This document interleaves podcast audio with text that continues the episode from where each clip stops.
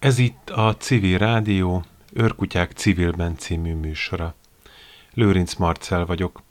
A mai adás vendége dr. Fabini Tamás, evangelikus lelkész, teológus püspök. Arról beszélgettem vele, többek között, hogy lehet-e programmá tenni a vallást, szóba került az egyházak társadalmi szerepvállalása, Szabolcska Mihály és Adi Endre hite, megbeszéltük a menekültek helyzetét, illetve a muszlim világgal való párbeszédre is kitértünk.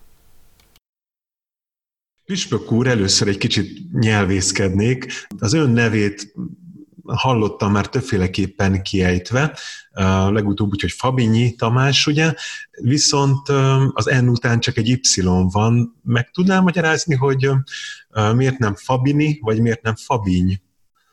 Igen, Fabiny semmiképpen. Igazából ez egy erdélyi száz család, a Fabini. Fabinus volt eredetileg. Uh-huh. Divat volt a, a 18. 19.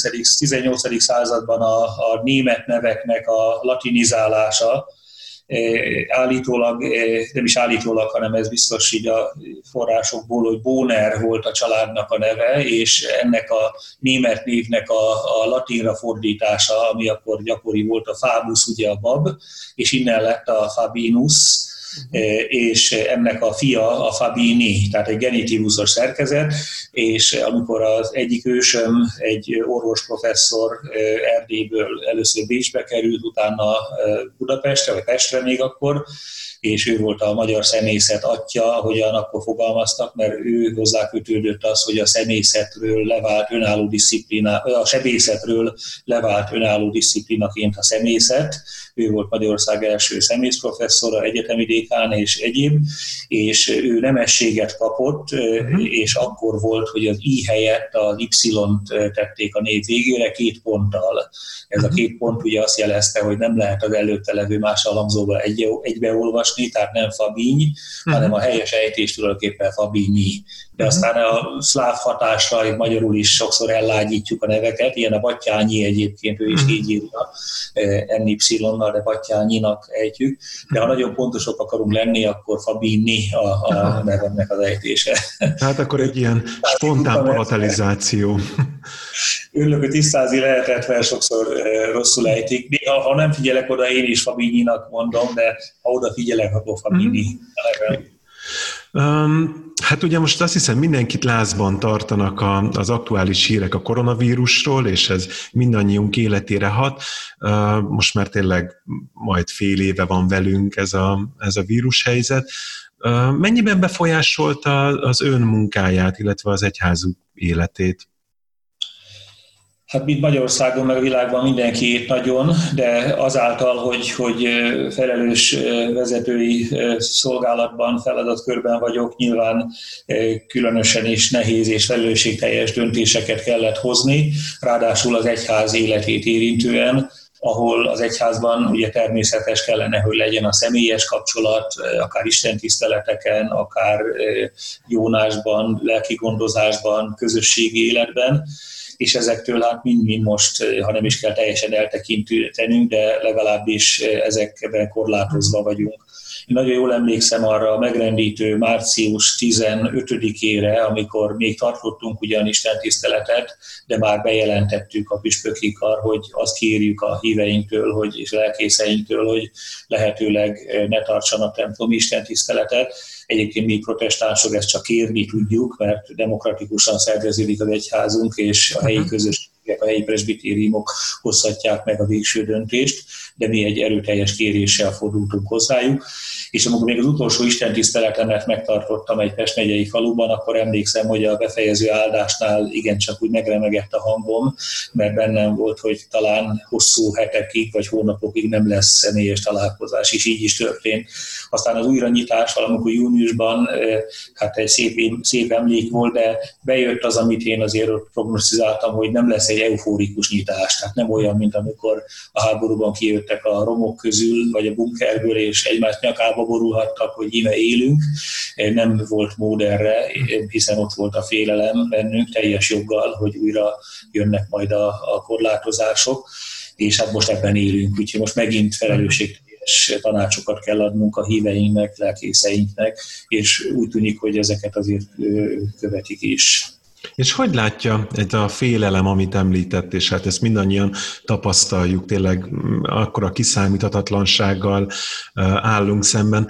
Közelebb hozza-e az embereket a valláshoz? Nagyobb-e az érdeklődés, nagyobb-e a hitbuzgóság? Van erre vonatkozóan némi történelmi tapasztalat is, akár a régebbi boltból, ami persze nem feltétlenül irányadó, de az biztos, hogy a régi nagy pestis járványok idején azért megélénkült az embereknek a vallásossága és talán jobban átélték a létüknek a fenyegetettségét, kiszolgáltatottságát, és, és nagy fogadalmakat is tettek, hogyha ezt túlélik, akkor, mm. akkor ezt és ezt fogják tenni. Egyébek mellett a Szent Háromság szobrokat számos város főterén ennek jegyében építették. Erre persze lehet mondani kicsit cinikusan azt a vonmót, hogy, hogy zuhanó repülőn nincsen ateista, mert valóban azért így van, hogy nagy bajban hirtelen mindenki megpróbál Istenhez fohászkodni. Ha csak ez egy ilyen felszínes jajveszékelés, akkor nyilván ez, ez még önmagában kevés de azért voltak olyan tapasztalataink, hogy igenis az emberekben a, a transzcendens irányi, irányti érdeklődés talán megerősödött, és ez paradox módon összefügghetett azzal, hogy nem voltak templomi alkalmak, viszont a úgynevezett online alkalmakon elértünk talán olyanokat is, sőt nem is talán, hanem egész határozottan bizonyosan, olyanokat is, akik a hagyományos istentiszteletekre nem jönnek be.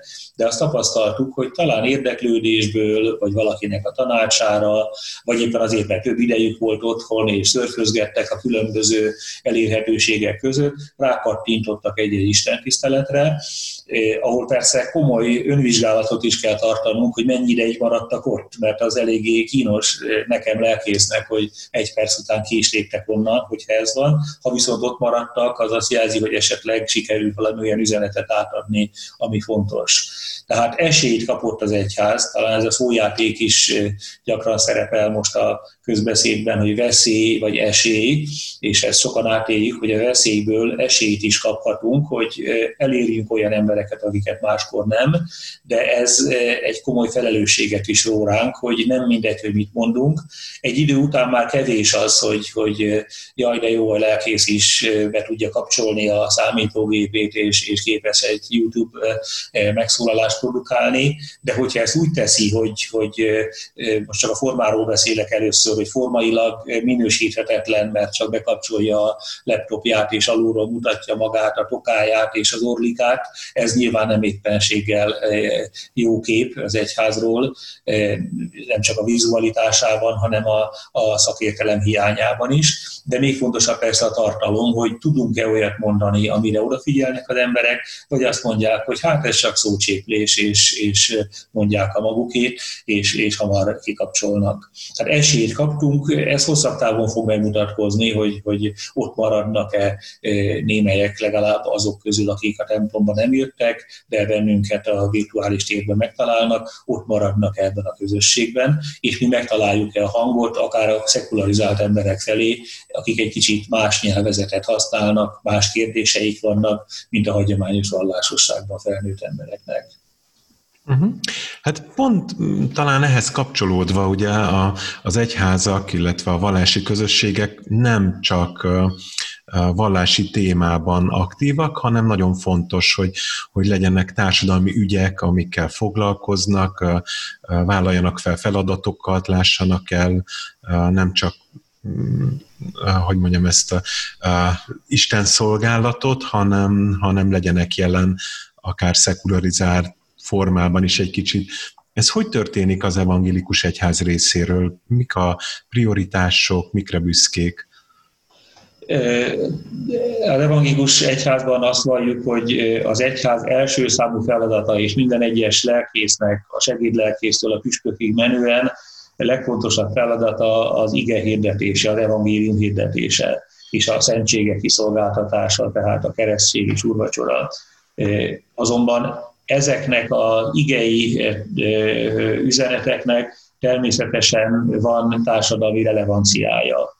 Tehát én azok közé tartozom, de nem vagyok egyedül ebben, akik azt mondják, hogy az ige hirdetésnek lehet társadalmi tartalma, mint ahogyan Jézus is olyan kérdésekben is állást foglalt, amik nem csak a szó szűkebb értelemben vett vallásosságot érintették, közvetve, tehát nem programbeszédben és nem csatlakozva valamelyik korabeli, anakronisztikusan mondom, pártnak vagy, vagy mozgalomnak a, a, a csapatához, de igenis állásfoglalt olyan kérdésekben, hogy mit jelent a szegénység, mit jelent a munkanélküliség, mit jelent a diszkrimináció, mit jelent a társadalomból való kirekesztettség, és mhm. ez nem vált külön őnála egyfajta vallásos, meg, meg szekuláris területé. Mint hogy az ószövetségi proféták is teljesen természetes módon beszéltek arról, hogy az Isten olyan bőtös szeret, amikor felkaroljuk az özvegyeknek és az árváknak az ügyét, mondja Ézsaiás proféta és akkor már is, ha úgy tetszik, egy, egy társadalmi kérdést érintett, hogy miért annyira megalázottak az özvegyek rendszerszerű módon, miért annyira megbélyegzettek és kitaszítottak az árvák, és akkor éli meg valaki hitelesen a vallásosságát, mondja Ézsaiás, vagy éli meg valaki a kereszténységét, mondja Jézus, hogyha észreveszi ezeket a bajba jutott rászoruló embereket. Tehát ez számomra evidencia, hogy, hogy nem csak azt prédikálom, hogy térjetek meg, mert elközelített Isten országa, hanem arról is beszélek, hogy mit jelent Isten országának a megvalósítása ebben a mai országban, milyen kérdésekkel kell szembesülni. A felelősségemet ott látom egyházvezetőnek, egyházvezetőként, vagy akár egy átlag igehirdetőként, hogy ez koherens módon kell, hogy történjen. Tehát mhm. eh, az nagy baj lenne, hogyha azt mondom, hogy most eddig terjed az én ige hirdetésem, és eddig prédikáltam arról, hogy szeressük egymás gyerekek, és, és tartsuk a tíz parancsolatot, és mostantól kezdve pedig elkezdek a menekültekről beszélni, vagy a romákról beszélni, vagy a, a nem tudom én, a, a amerikai ö, eh, ö, különböző mozgalmakról beszélni, a, a Black Lives Matter-ről, vagy bármiről beszélni. Ez nagy hiba lenne, mert akkor, akkor eh, kilógna a lóláb, hogy, hogy nem szervesen foglalkozom hmm. ezekkel a kérdésekkel. De ha ez következik az én eh, Krisztus hitemből, eh, például, hogy, hogy hogyan beszélek a, a diszkrimináltakról, vagy mit tartok a, a megalázott emberekről, akkor talán hiteles az én szavam. Sokat idézik a Dietrich Bonhoeffert, ő az a 20. századi teológus, aki nem volt zsidó, de koncentrációtáborban végezte, mert felemelte a szavát mindenféle diszkrimináció ellen. Ha a zsidók diszkriminációja volt napi renden, akkor az ellen. Uh-huh. És neki volt egy nagyon fontos mondata, hogy csak így szól, hogy csak az énekelhet ma Gregoriánt, aki szót emel az üldöző zsidók ellen.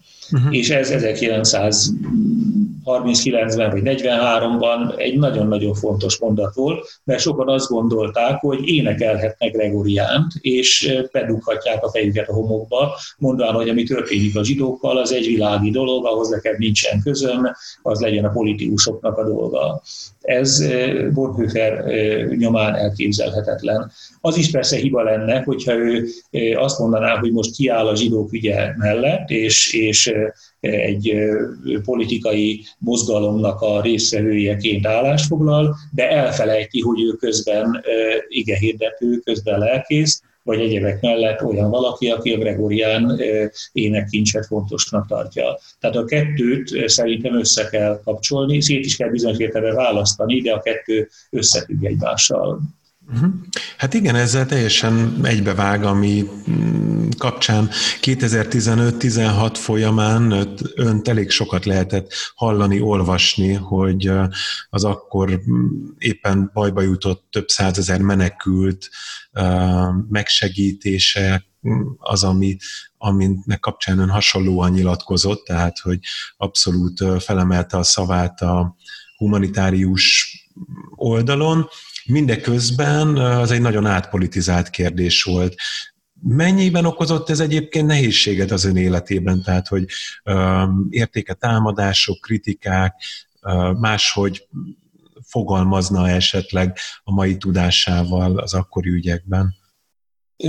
Nyilván talán a súlypontokat máshová tenném, vagy hangsúlyokat máshova tenném, már csak azért is, mert sok minden történt 2015 óta. Mhm. Tehát bennem is, mint sokakban volt azért egy, egy bizonyos fokú naivitás azzal kapcsolatban, hogy mondjuk a, a, a milyen számú menekültek jönnek majd, tehát itt azért százezres vagy, vagy még nagyobb mértékű érkezésre azért akkor nem számítottunk, legalábbis én ezzel nem számoltam, eh, mert ez rögtön összefügg az integráció kérdésével. Tehát eh, nyilván csak akkor lehet menekülteket, vagy csak akkor szabad menekülteket beengedni, hogyha ezt egyúttal egy jó integrációs politikával tudják párosítani.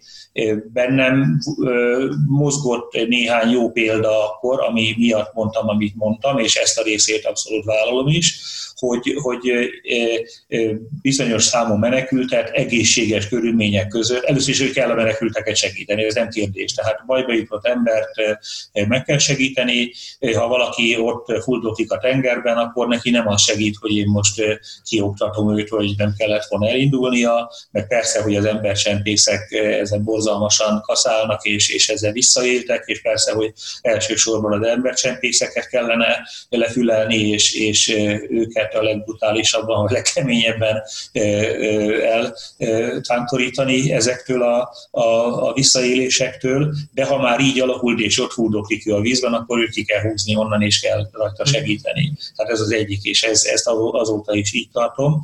A másik, hogy, hogy biztosítani kell az integráció lehetőségét. Említettem a jó példát, Norvégiában jártam akkor egy testvéregyházi kapcsolatnál, és Moldéban voltam, ugye Moldea futballcsapatáról híres lehet, hogy a Fradi is, ha oda jut, akkor játszani fog vele egy BL selejtező, és az ottani lelkész az Isten tisztelet után a templomban ott levő afgán menekülteknek, mert ők eljöttek az Isten tiszteletre, anélkül, hogy átkeresztelkedtek volna, csak kerestek valami közösséget, és ott üldögéltek a templomban, és az Isten tisztelet végén a futballmeccsre szóló jegyeket osztotta ki nekik, hogy ő szerzett nem tudom én tíz jegyet, és mondta, hogy a 11. jegy az enyém, és én is megyek veletek, egy csapatot alkotunk, és ott fogunk ülni a, a lelátón. Nos, ha ezzel segíti az ő mondjuk azonosságukat a, a norvég közösséggel, és, és nem a, az elzárkózásukat, elszigetelődésüket segíti, akkor, akkor van esély arra, hogy, hogy ők magukénak tudják tekinteni nem csak azt a futballcsapatot, hanem azt a várost is, és, és akkor nyilván vigyáznak rá. Hát nyilván voltak olyan szomorú példák, ugye az a bizonyos Kölni pályaudvar, meg, meg hát néhány egyéb németországi cselekedet, meg, meg terrortámadások és egyebek, ahol persze azért nem szabad elfelejteni, hogy nem csak iszlám hívők és bevándorlók követnek el brutális cselekedeteket, csak ezekre nyilván, ezek az esetekre jobban irányul a média figyelem, de hát egyes lett volna szabad, hogy elkövessenek, mert ez, ez nagy mértékben visszaveti az integrációt. Tehát az idő táblatából egy kicsit talán nem tennék hangfogót a számra, de, de kicsit talán árnyaltabban fogalmaznék. Egyik püspök társam, egy katolikus püspök fogalmazott úgy, hogy a kerítéssel kapcsolatban, hogy legyen kerítés, legyen rajta ajtó.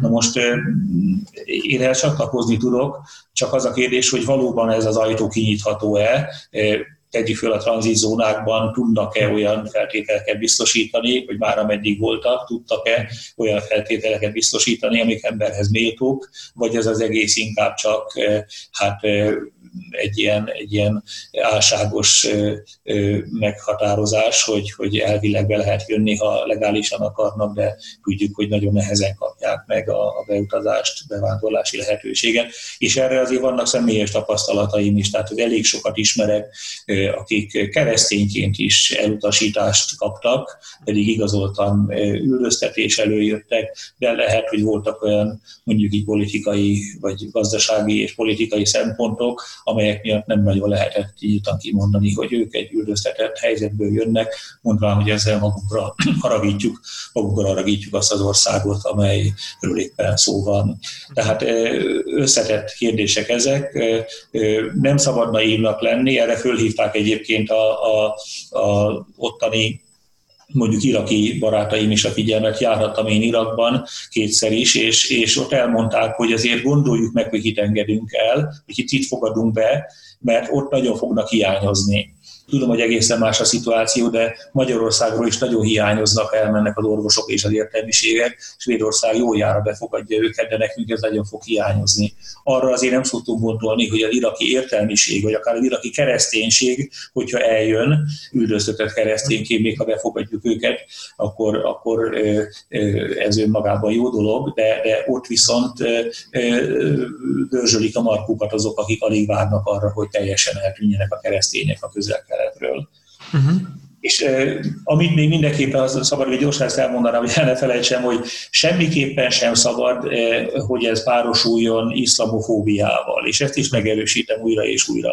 Tehát eh, azért itt folyt és folyik olyan hangulatkeltés, hogy mindenki, aki nem keresztény, főleg iszlámvallású, az potenciális terrorista, és azért itt látni kell a jó példákat arra vonatkozóan, hogy ha igenis valaki beleszületett az iszlámba, és, és ott nőtt fel, és, és ott éli meg a, az emberségét, de uram, bocsánat, még az iszlám hitét, az egy nagyon tisztességes és korrekt ember lehet.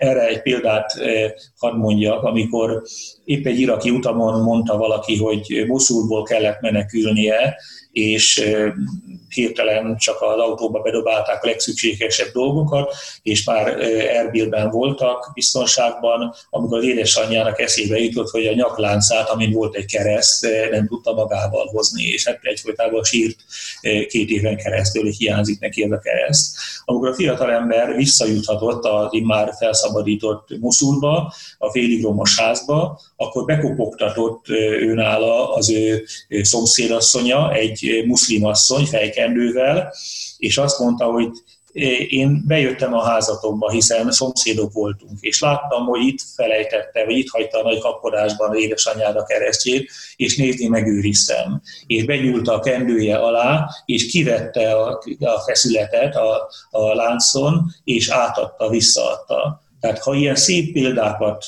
tudunk elmondani, hogy ilyen is van, akkor talán kevésbé lesz előítélet az emberekben azzal kapcsolatban, hogy most minden iszlám hívő az, az potenciális terrorista, és így fenyegetés jelent, úgymond a keresztény Európára nézve. Hát legalább két kérdésemet meg is válaszolta itt egy húzamban, amik, amik közben bennem is előjöttek, tehát pont érdekelt volna, hogy hogy látja ezt a helyzetet. Vajon van-e valamiféle vallásközi párbeszéd, vagy ezt hogy látja, hogy hallottam olyan hangokat, melyek azt mondják, hogy ma már az igazi különbség nem a, nem a vallások között vannak, hanem a között, hogy valaki istenhívő, vallásos embere, vagy, vagy az egészet tagadja, sőt, akár hidegen hagyja, vagy akár ellenségesen áll hozzá, de lát -e erre példát, hogy nem, hát amit érint, az, az egy nagyon komoly európai probléma, hogy nagyon sok a közömbös ember, akik úgymond beleszülettek egy vallásba, megkeresztelték esetleg őket, de utána már fütyülnek eh, azokra a, az értékekre, amiket a kereszténység jelentene.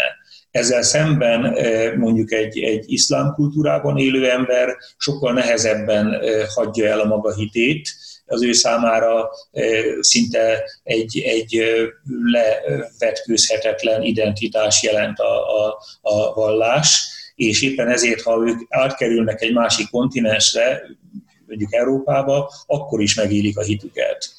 A magyar még a, hogy mondjam, a saját falujában megkeresztelték Nógrádban, de a felkerül Budapestre csak 30 kilométert vagy 60 kilométert utazott, de már elfelejti a faluját, és már elfelejti a vallásosságát.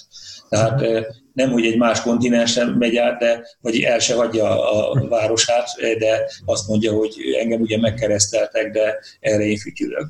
Tehát ezek a kérdések mindig a, a kereszténységet teszik próbára, hogy mi elég erősek vagyunk a hitünkbe. És a vallásközi párbeszédnek egyébként itt van értelme, hogyha egy identitásában megerősödött kereszténység tud párbeszédet folytatni, egy ugyancsak identitásában erős zsidósággal is és iszlámmal is. Nehezebb a szekularizált zsidósággal párbeszédet folytatni vallási téren, hiszen akkor ez egy kulturális valóságá válik, és nem vallás. De arra van példa a szekuláris zsidóságra. Szekuláris iszlámra sokkal kevesebb példa van, mert ők, ők kevésbé szekularizálódnak. Uh-huh. Hát magyarul akkor látom csak esélyét egy érdemi párbeszédnek, és nem véletlenül mondtam ezt a három vallást, mert azért nem szabad elfelejteni, hogy azért ezek csak egy kőről fakadnak. Uh-huh. Tehát ezek ezek ábrahámi vallások, ezek, uh-huh. ezek összetartoznak, egyik a másikra épül, és egyik a másikkal rokonságot ö, ö, mutat, és, és éppen ezért egyik a másikat segítheti és szerintem kifejezetten szükséges egy egészséges vallásközi párbeszéd, de ismét mondom, ehhez a kereszténységnek meg kell erősödnie, a saját identitásában, mert ha csak egy ilyen üres vallásosság, akkor, akkor az nem ér semmit. Másrészt abban kell segíteni mondjuk az iszlám hívőket, hogy, hogy a, a mérsékelt iszlám legyen domináns, és ne a, ne a szélsőséges iszlám. Tehát ha mi megtaláljuk a párbeszédben azokat az embereket, uram, bocsánat, azokat az imámokat, vallási vezetőket, akik partiképesek, úgy mondjam, és akik, akik hajlandók a mérsékelt iszlám jegyében velünk párbeszédet folytatni, akkor esélyt adunk arra, hogy, hogy a szélsőségek azok háttérbe szólónak. Ha egyáltalán nem beszélünk senkivel, és demonizáljuk a, a másik vallást, és ezt nevezem iszlamofóbiának, akkor, akkor könnyen előfordulhat, hogy még a mérsékeltebbek is majd radikalizálódnak. Ahhoz kapcsolódóan azt kérdezném, hogy kell ön szerint akkor félteni ezt a keresztény identitást? Tehát, hogy veszély gyengül? Persze, kell félteni elsősorban önmagunktól. Tehát nem régiben, talán el is mondtam ezt valahol, odalépett hozzám egy, egy jó ismerősöm, hogy püspök úr, mi lesz ezzel a keresztény Európával? És történetesen tudtam, hogy, hogy két gyereke van, és nem kereszteltette meg egyiket sem. És így visszakérdeztem, hogy drága, miért hullat ilyen krokodilkönnyeket a keresztény Európáért, hogyha, hogyha annyit nem tett meg, hogy a gyerekeit kereszténységben neveli amit nem tehetek kötelezővé, mert ez, ha úgy tetszik, a magánéletének a része, de akkor, akkor ne hullatson ilyen nagy krokodilkönnyeket. Tehát nekünk elsősorban önmagunktól kell félteni a kereszténységet, hogy lanyhák vagyunk, hitehagyottak vagyunk, szekularizáltak vagyunk, ha mi erős, megerősödve tudunk fölkészülni a más kultúrákkal való találkozásra, vagy a más vallásokkal való találkozásra, akkor több esélyünk van arra, hogy,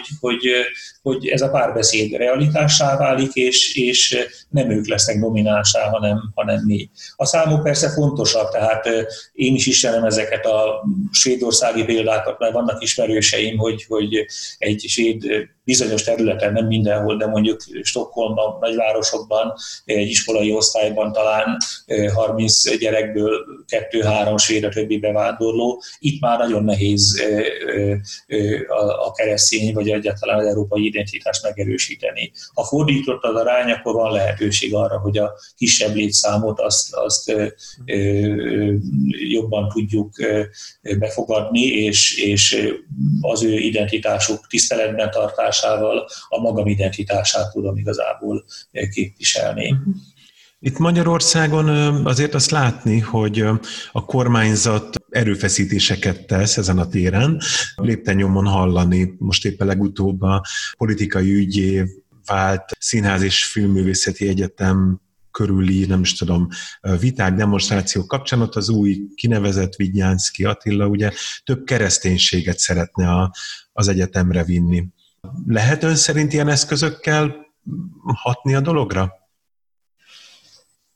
Ott kezdem, hogy, hogy én 59-es születési vagyok, tehát éltem azért valamennyit a úgynevezett szocializmusban, létező szocializmusban, 82 óta vagyok lelkész, tehát minimum 7-8 évet éltem abban a korban, amikor az állami egyházügyi hivatal diktált, és, és nem akarom azt mondani, hogy ez üldöztetés volt, mert nem volt üldöztetés. Tehát ez kis ahhoz képest, ami közel-keleten vagy Afrikában van, vagy akár nem tudom én, a Szovjetunióban volt tehát nem üldöztek azért leszámítva néhány területet bennünket, de legalábbis háttérbe szorítottak. Tehát azért én emlékszem arra, amikor, amikor úgy szégyelni való volt az, hogy valaki keresztény, és, és háttérbe voltunk szorítva.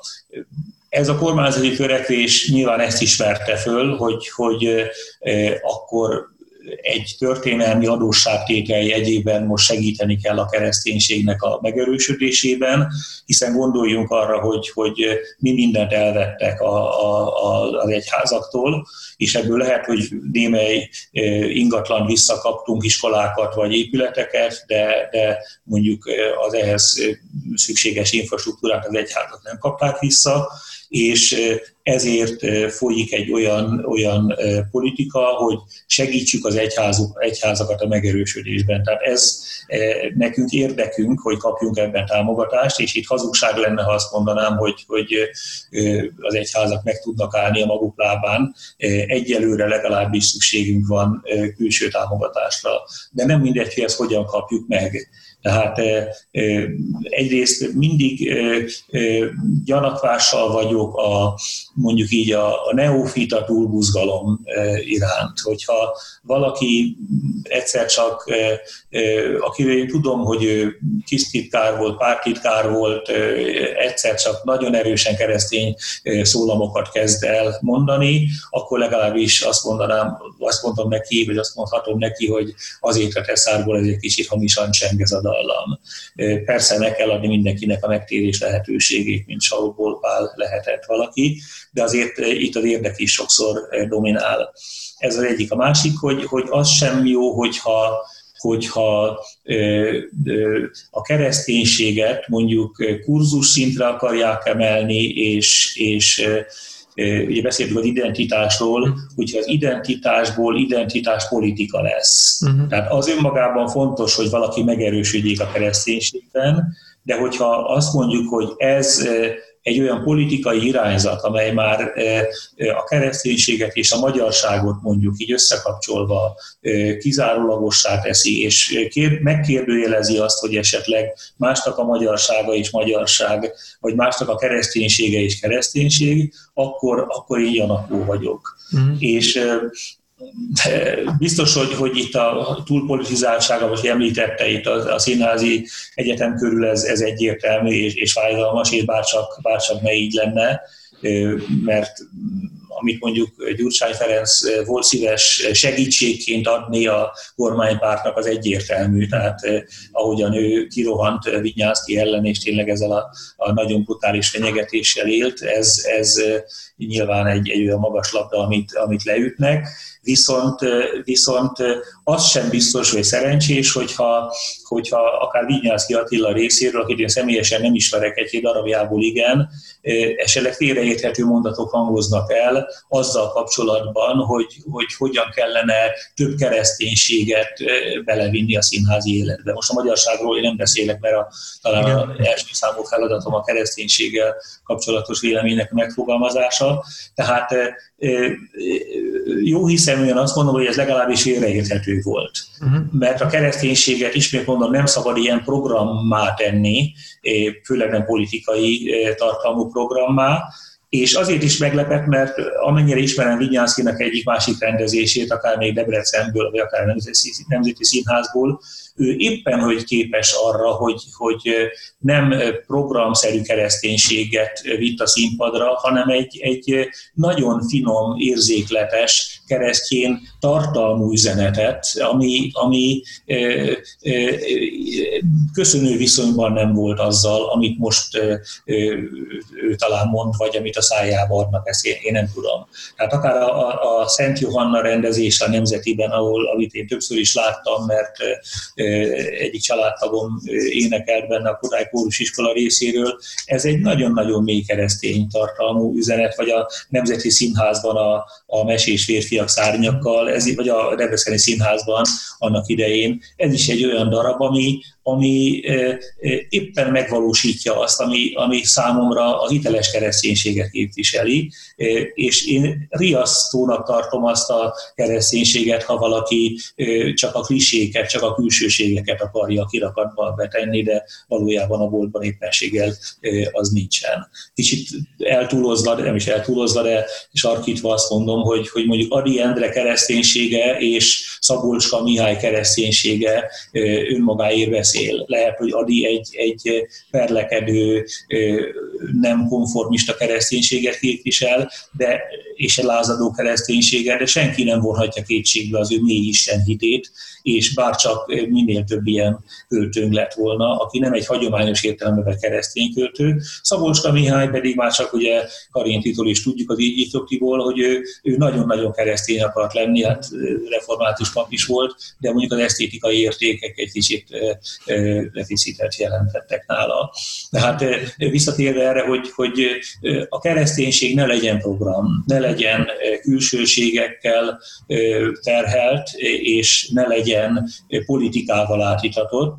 A politikai kereszténységgel én nagyon-nagyon vigyáznék. Uh-huh. Utolsó kérdésként még talán annyit, hogy ahogy több mint 500 évvel ezelőtt Luther Márton jelentős reformokat hozott a, a gondolkodásba, a vallásba, ön lát-e valamit most itt magunk előtt, ami, ami egy, tényleg egy megújulásra, reformra vár uh, itt a hitéletben, a vallásosságban? Luther ugye sokszor idézik a 95 tétel kapcsán, hogy az indított el a reformációt, hogy kiszögezte a pápával vitatkozva a bűnbocsátó cédulákkal kapcsolatban a 95 tételét.